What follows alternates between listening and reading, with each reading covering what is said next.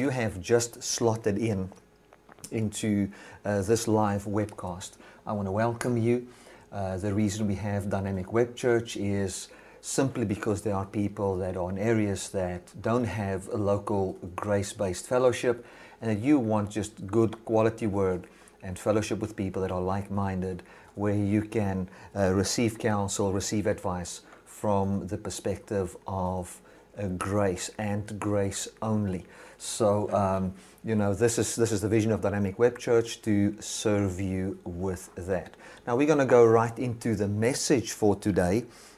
Uh, I'm reminded of something before we get into the message. If you are touched by Dynamic Web Church or by uh, just by the message of grace, it doesn't even have to be through my ministry or anything like that, and you would like to give a testimony, please just make a voice recording of your testimony, uh, less than four minutes uh, long, and just send it to info at dynamicministries.com.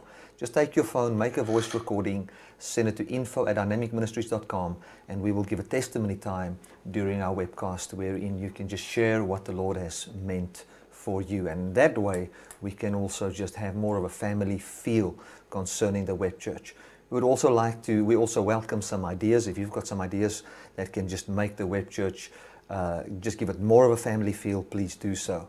Um, by sending it to info at dynamicministries.com. Right, today's message is going to be about um, correction, you know, compassionate correction in, um, you know, by the Lord or in the body of Christ. You know, so many times we've had correction, but the correction was, um, you, you know, when we even hear the word correction, it is, we think of pain, we think of disqualification, we think of condemnation, we think of guilt. And how does God correct us? You know, in the New Testament, what is New Testament correction? Uh, how does God go about uh, correcting people? We must realize that there is a danger in correcting people. Uh, not that I say we should not correct people, but there is a danger in correcting people. I want us to go and have a look at that, um, and that is going to be in uh, Hebrews 12, verse 5. And let us just read it. Uh, let me just get the King James Version here. Um, it says, "And you have forgotten the um, and you have forgotten the exhortation which speaks unto you as unto children. My son, despise not you the chastening of the Lord, nor faint when you are rebuke, um, rebuked of Him." So here he says, he says, "As you guys have forgotten the exhortation which speaks unto you as unto children." So um, you know, when exhortation comes our way and correction comes our way, it's clear that they have forgotten that the exhortation is as unto children. And what happened was a, a rejection is formed, was formed in the hearts of these people, you know, when it came to uh, being corrected. And they didn't feel that they were still the children of God. They didn't feel the love of God. They, they, they felt the pain of correction, and then because they felt the pain of correction, they felt, I'm not a child of God anymore, and I'm not loved by God. He says, For whom the Lord loves, he chastens and scourges every son whom he receives, or whom he welcomes, or, or who he says, You qualify, you are my child. I, I receive you as my child. So we, um, we can go and, and have a look at that verse and in that verse, we must always see, and in correction, you know, when we uh, receive correction, we must realize that um, in cor- inside correction, there is a danger that people can actually go back to legalism and go back to the law, you know, and that is not what we want. We don't want legalism, we don't want law when it comes to correction. So when you correct corrected, we don't want people to fall back under the law. And it's so easily happen. I just want to fix something here on the camera. This thing is just not making connection there, and I'm so scared it switches off. Um, okay, uh, when we get a, correction, we don't want to go back under the law and not stand in sonship anymore. The Bible says a child is under tutors and governors, but a son is not under tutors and governors. Uh, you know, so we are not under that tutor and governor thing anymore. We are under sonship. And when we receive correction from God, we need to know that we remain sons and we need to feel in the depth of our heart that we are still sons. We are still co owners with, uh, with God um, of holiness, of righteousness, of the kingdom. And that is the foundation from where all correction should take place. Now, in today's message, I'm gonna um, I'm gonna just talk a little bit about the dangers, you know, of of having cor- correction in a wrong way, and then we're gonna bring correction in a certain area, you know, and then you're gonna feel how it feels to be corrected, uh, and when you feel that correction, you'll feel two things. The first thing you'll feel, you'll feel, oh my goodness, I've been wrong, you know, in, in one area of my life, and I don't want to be wrong, and that's not nice. Um, and, and then you will feel there will also be an emotion that says, "Oh my goodness, you know, I've I've worked for nothing to a certain degree, and I, for no reason, actually lived in guilt." And if you're a preacher, uh, you might even feel, "But I've taught people wrongly. You might have taught your children wrongly." But you'll also feel with that the emotion of being loved and cared for. So let us not forget that correction is correction as unto children. So it's not correction as unto slaves or as unto foreigners or as, uh, as unto strangers. It's not a correction where the police comes and corrects you. Whenever God comes and He corrects you, uh, he, he, he corrects from the perspective of sonship. So let's not forget the exhortation as of sons. And the fact that you are being corrected means that you are His son. That is what the verse actually says. Now, the reason why I talk about this correction today is because we're going to get into um, Ephesians chapter 5 next Sunday. I wanted to get into it this Sunday, but it's just going to be too much for the Sunday. Next Sunday, we're going to talk about Ephesians chapter 5. And let's just read the first couple of verses, and you will see how complicated Ephesians chapter 5, verse 1 to 5 actually is. And you will understand why we have to lay the foundation on what godly correction actually is. Otherwise, we will not understand Ephesians chapter 5. And when we read some of the things that uh, is written by the Apostle Paul, we might feel that we're not children of God anymore. We might feel that, oh my goodness, God has, God has, God has rejected me, or I'm now losing my salvation because I've got this wrong thing in my life. So, when it comes to correction, know that you are still His child and um, know that you are loved by Him. So, Ephesians 5, verse 1 onwards, is, is, is difficult to understand. And you can easily feel rejected when you read that. And you can think God is angry. Now, let me look at some of the verses in Ephesians there. Um, no, sorry, that is the wrong one. This is it. Ephesians chapter um, 5. Sorry, Ephesians 5. And we're going to just go to verse 1. It says, Paul, an apostle of Jesus Christ by the will of God, do this. Oh, sorry, that's the wrong one. 5 verse 1. Be therefore followers of God as dear children, and walk in love as Christ has loved us and has given himself for us, an offering and a sacrifice to God for a sweet smelling savor. Then it goes on, it says, But fornication and all uncleanness and covetousness, let it not be named among you as become saints, neither um, filthiness, nor foolish talking, nor jesting, which means dirty jokes, which are not convenient, but rather giving of thanks. For this you know that no whoremonger, nor unclean person, nor covetous person, means just love of money, who is an um, idolater, has any inheritance in the kingdom of Christ and of God. Let no man deceive you with these vain words, because of these things comes the wrath of God upon the children of disobedience. You know, that is really something. You know, if you look at those verses, it can condemn your heart. It can feel, oh my goodness, you know, I'm not gonna if I if I do any of these wrong things, if I have any of these sins in my life, it means that I'm not a partaker of the kingdom of God and I'm going to go to hell. I'm not a child of God. So a person can come here and God can, uh, or the Apostle Paul can come and correct him here. And in that correction, he can feel, oh my goodness, I don't belong to God. I'm not a partaker of the kingdom of God and all those kind of things and feel so rejected that he is not receiving the exhortation as the exhortation of children. So know that that, that way of exhorting can never um, be accepted in the church. So when we're going to look at Ephesians 5 next Sunday, we're going to look at it from the foundation of godly exhortation, godly comfort, and godly correction. Now, what is the greatest thing that, oh, let me first touch on this. The Bible says in Hebrews 12 that no uh, uh, correction is uh, basically pleasurable. Why is it not pleasurable? And what was the context of Hebrews? The context of Hebrews, where it talks about correction that's not pleasurable, is very simple. It was when the Jews were corrected um, in what they believed. They believed that they were the people of God um, based on ethnicity. They believed that they were the people of God because of human flesh.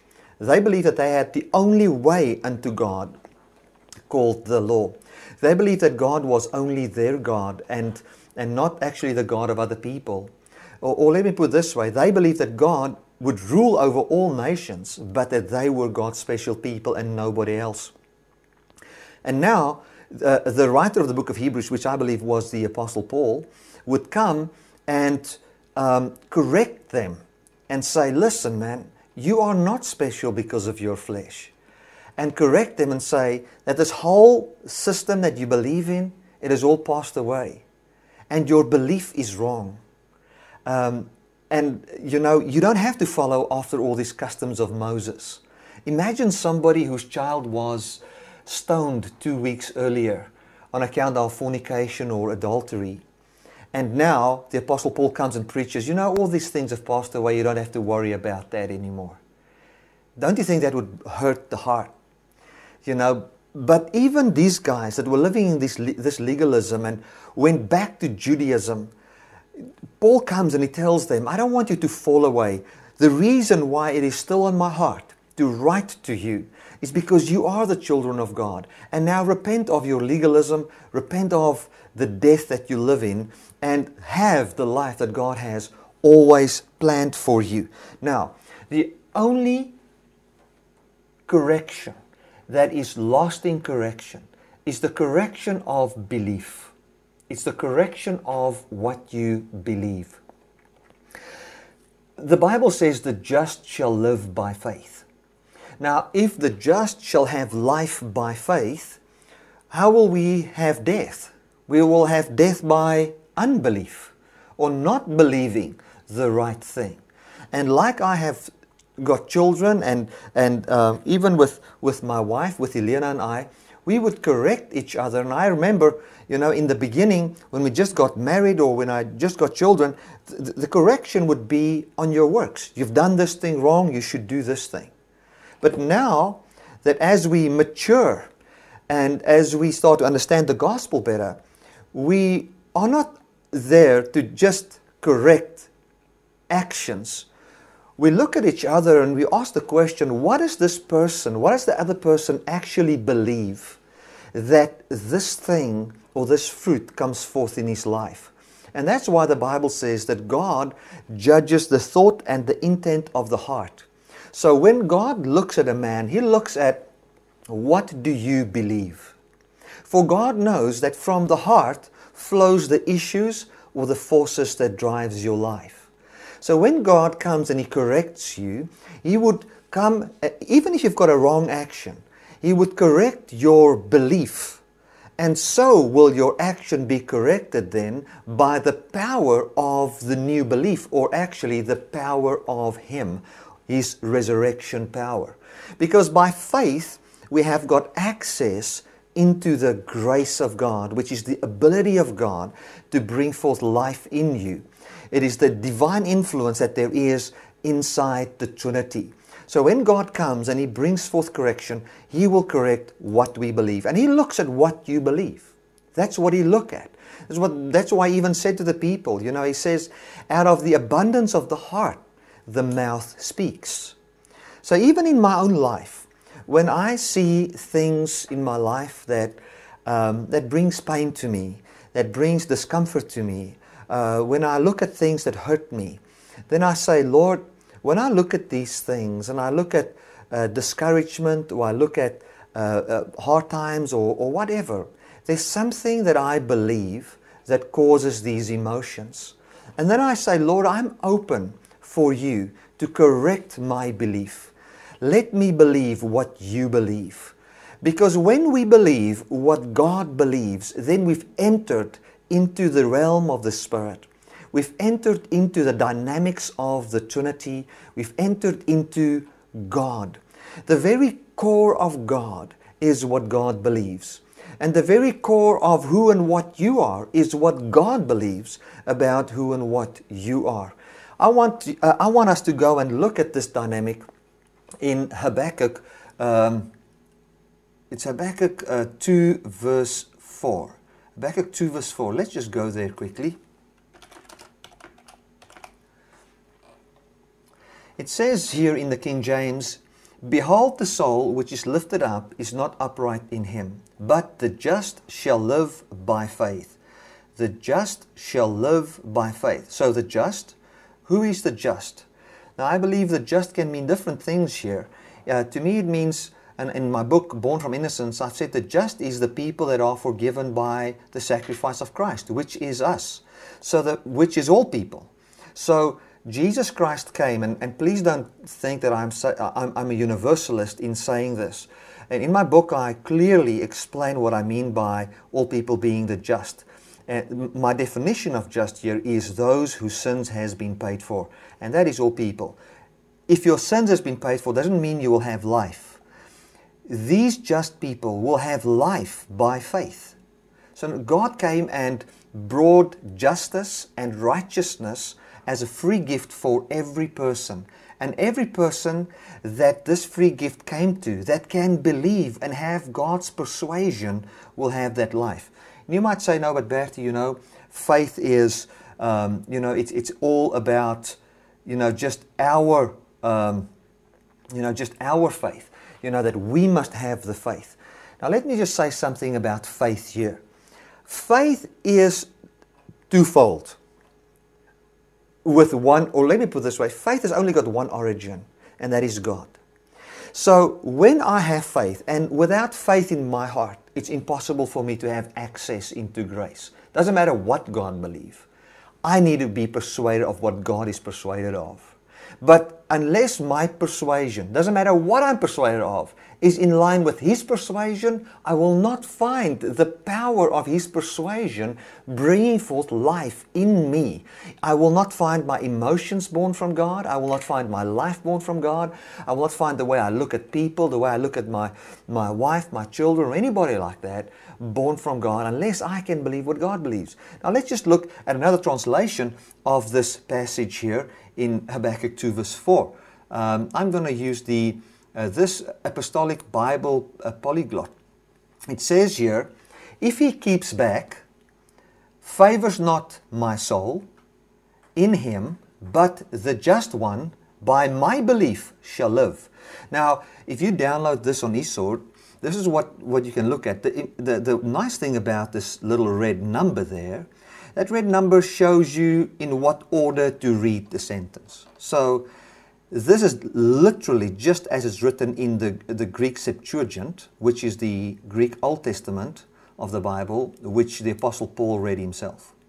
It says, If he keeps back, my soul favors not in him. In other words, if a person falls back from that which God wants for him, then it can mean one or two things. Then God, God's soul doesn't want that. It, it, it, brings sadness to the heart of God, or it means that the soul of God, the mind, the will, and the emotion of God, doesn't is not a favorite in this person's life. Now listen to this. But the just one shall shall live by my belief. Now this is what God says. He says the just one shall live by my belief. See the word belief there? Um, there we can see it in thia here, the word pistis there, and then the word, that word over there, ego, which is um, I, me, or my. So here God says that the just shall live by the belief that God has. Now, isn't that awesome? The just shall live by the belief that God has. So God knows the only way in which you could ever have life, the only way in which could, He would ever correct you is by bringing correction to your belief. It would be absolutely outside of God's way of thinking to, cor- to only correct your action. For if He correct your action without a correction of belief, God has wasted his time, and I would actually say that he is partnering with Satan to a certain degree because what he would say is correct actions would bring forth life. By just living right, you'll have life. Um, and this is where the Bible comes also, and he says that. Uh, you know, out of the heart the mouth speaks, and you'll give account for every idle word that you say. How can you that are evil say good things? Uh, you know, because out of the mouth, the abundance of the heart, the mouth speaks. So Jesus comes and he says, How can you guys that are evil in your heart say good things? You want to come and speak good things here and say all these wonderful things, but your heart is wrong. The way you believe about yourself, the way you believe about people is all wrong, and I want to correct what you believe. And we're going to look at one of those corrections uh, today as pertaining to who is your neighbor. So we look at this and we say, God, you're going to correct our belief. Now, you need to realize that what you believe is the deepest part of you. And when correction comes to the deepest part of you, it can be uncomfortable. Yet it will always have the emotion of acceptance and freedom. This morning we've had a, a, a person in our church a, a preach in our church. He shared a message which I'm going to just touch on today as well about our neighbor you know, and um, he shared this with me last Sunday, and I said, man, this is awesome, come and share it in our fellowship. And Helena and I said, you know, we stood there corrected um, by what this person said, but thank God for that correction. Because as you experience that correction, you feel just this burden fall off your shoulders. You just feel, oh my goodness, thank you, Lord. And you with it, with it, you feel the um, uh, uh, uh, the freedom, you know, and the empowerment to love others. Now, I could, you know, th- this correction that I've, you know, that this guy came and shared. His name is Johan. Uh, that he shared at our fellowship. When I was still in Bible school, somebody shared this with me. I completely forgot about it and didn't make use of it. And now the Lord is so kind to come and share it again. Now, I could have st- stood there and said, you know, correction is not pleasurable, and, you know, I can just have this ego thing of saying, you know, me and myself and I, I'm the preacher that's been preaching grace for 20 years. How can one of the guys that got the grace message through me, basically, and now teach me? I'm the teacher here. Uh, you know, and, and then actually not feel as if I'm a son anymore, not feel as if I'm precious anymore in the presence of that correction. No, because I'm precious because my wife's precious, because the con- congregation is precious, you know, that correction can come. So, um, and I will, I will share that with you, uh, what, what that correction is. But let us just go for, first go to another verse where Paul quotes uh, Habakkuk there. Um, and let's just go to Romans chapter 1 and verse 17. Romans chapter 1 and verse 17. Here it is it says, oh, let me just get a easier translation. Verse 16, For I'm not ashamed of the gospel of Christ, for it is the power of God unto salvation to everyone that believes. To the Jew first and also to the Greek. So he says here, I'm not ashamed of the gospel. Okay? I'm not ashamed of the gospel. For therein, in the gospel, is the righteousness of God revealed or manifested from faith to faith. You see, he uses two faiths here from faith to faith. As it is written, the just shall live by faith. So he says here, the just shall live by faith. And that verse, which he quotes, which we've just read, he, he says, The righteousness of God is revealed or manifested where? In us. How? From faith to faith. From God's faith to our faith. So, in other words, when we can believe what God believes, we will live by the faith of God. We will live by the faith of God. The only belief that there is, which is the correct belief, is what God believes. Now, I want us to go to Luke chapter 10, and I'm going to just bring forth this, this, this correction concerning your neighbor, which is an awesome, awesome message. So, for those of you that may be slotted in a bit late, let me just uh, um, summarize quickly. When it comes to correction, let me just summarize this. When it comes to correction,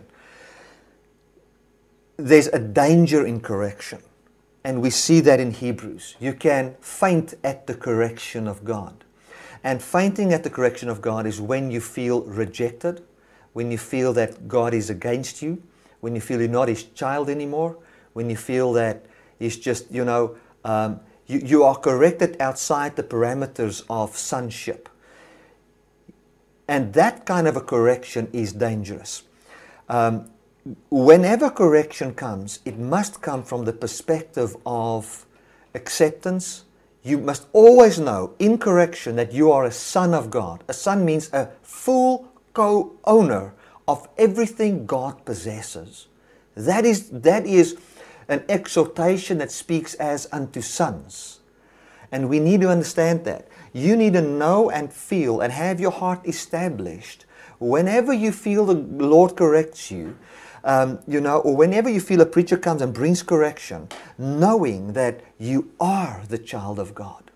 You are still a co owner with Him, and nothing has changed about who you are or God's view about you.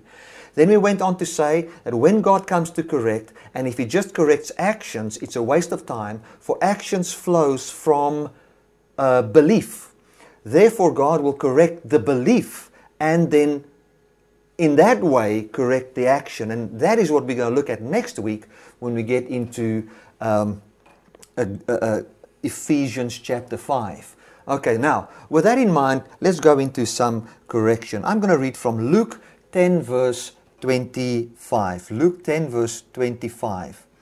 Um, let me just get there.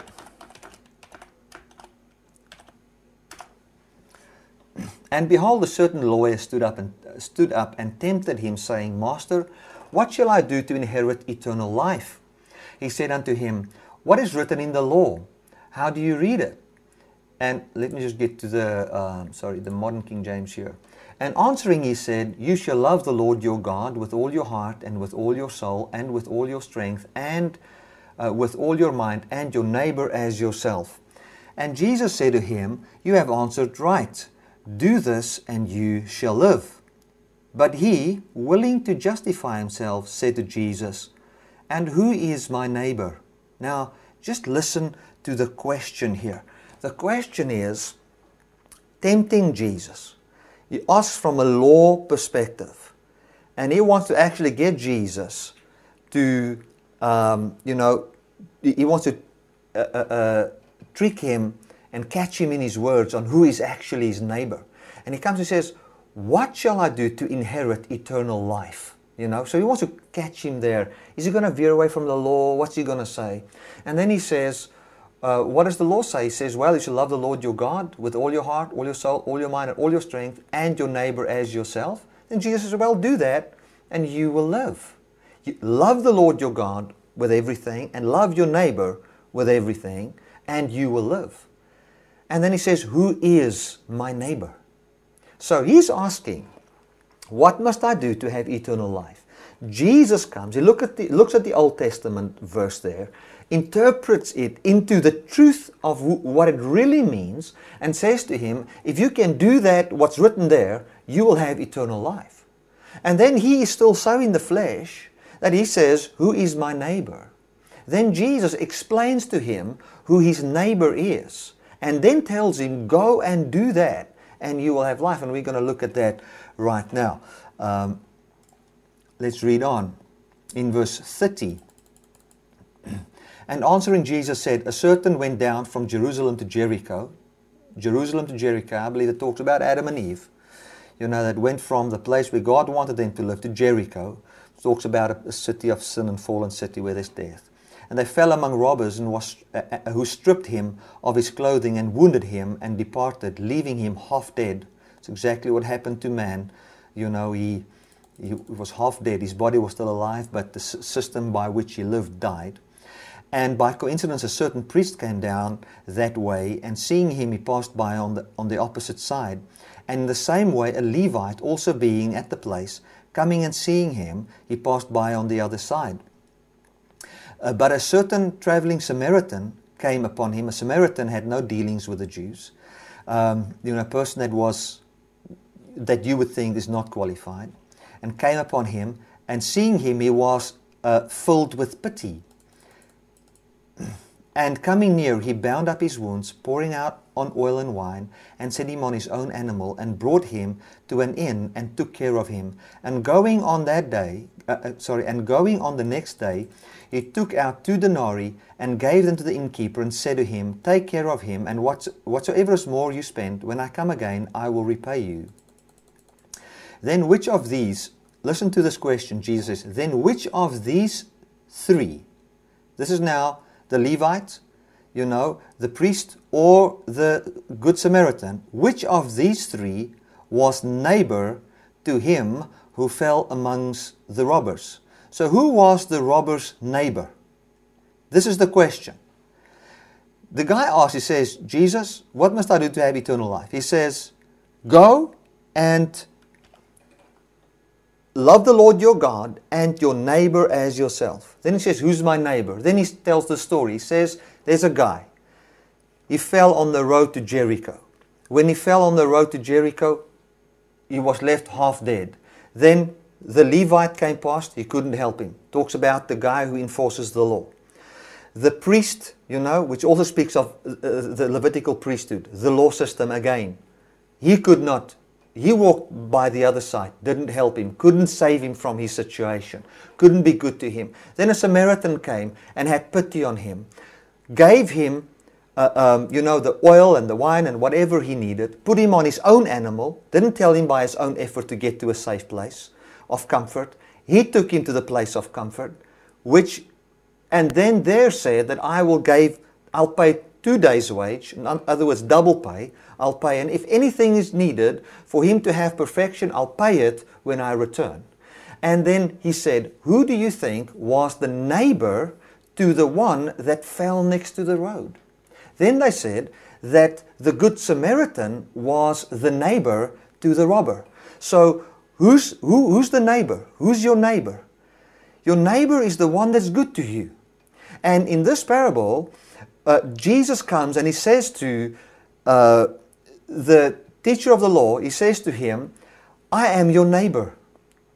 If you love the Lord your God with all your heart and all your mind and all your soul, and you love me with all your life, you will have eternal life. That is what he was actually saying. The neighbor is the one that is good to the one who struggles. So, if I must love my neighbor, and then you will see in the in the verse there in verse 38, and he says, um, and he said, he, says, he said basically to him, he says, go and do likewise. So if go and love your neighbor. So he, what he was saying to this teacher of the law, he says, go and love your neighbor if you want life. Who is the neighbor? The neighbor is Jesus. Jesus is our neighbor. And you know, when we hear this, this is the typical correction you know, so now I can go and I can tell you and correct and bring correction as I was corrected, saying, listen, man, when you look at a guy in the street, don't say that guy's my neighbor. Say Jesus is his neighbor. And Jesus is my neighbor. And Jesus has been good to him. And you'll find a passion in your heart rising up saying, I want to introduce this man to his neighbor, which is Christ. And by doing that, you are actually also becoming his neighbor. And then he can love you.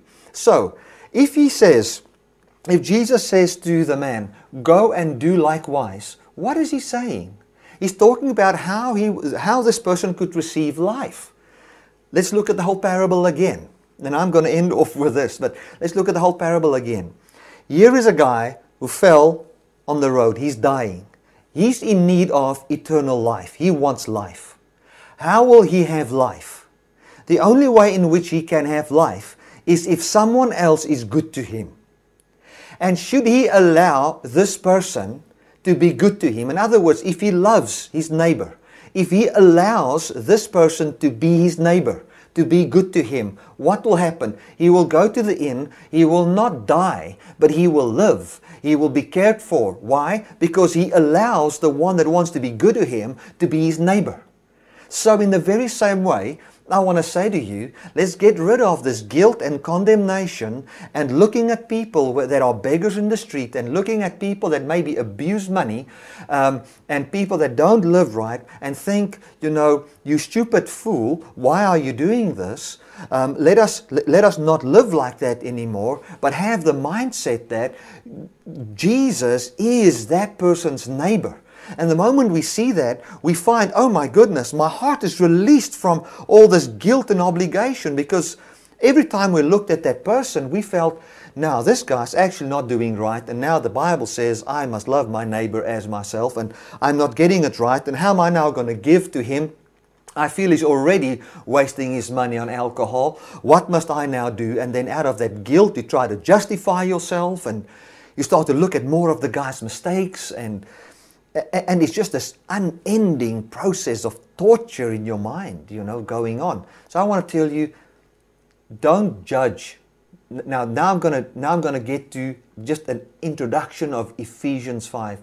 Let's not judge other people if they do right or wrong in the street that, that maybe be a drunkard with the money. Let's not do that. How are we going to get that right? Listen, Jesus is your neighbor where you are fallen next to the road, where you maybe feel I'm in judgment towards someone else. Maybe you sit and you're bound in things that, that are destroying your life. I want to say this to you. It doesn't matter if you're bound there, there's a good Samaritan that stopped next to the road for you. And can you see him being good to you in the midst of all your judgment, in the midst of all your disqualification, in the midst of all your sin? If you can see that today, you will see Him ministering the anointing and the wine, the new covenant, anointed by the Holy Spirit to you. He'll bring your emotions and your mind to a place, to the innkeeper, where you are comforted and cared for, and will be the job of the innkeeper to see that you are uh, uh, uh, healthy, which is the Holy Spirit. And then, in the return of Christ, if anything was needed, He will even pay for that. He'll make sure that all your debt is paid. So know this for sure. You are deeply loved and cared for. Correction, when it comes, when it's biblical correction, coming from a biblical heart, it is always towards what we believe. So if I want to correct people, if I want to correct myself concerning judging others, I need to change what I believe concerning people. And what I, the only way I can change what I believe concerning people is by having different information about people, about myself. And that's why the Bible says, the just, just shall live by my faith, God says. The just shall live by the faith of God. Glory to God. So when we can believe what God believes, we will have life. That's why God is in the correcting of the heart, the correcting of the belief system. That's where He is in. Amen. Amen.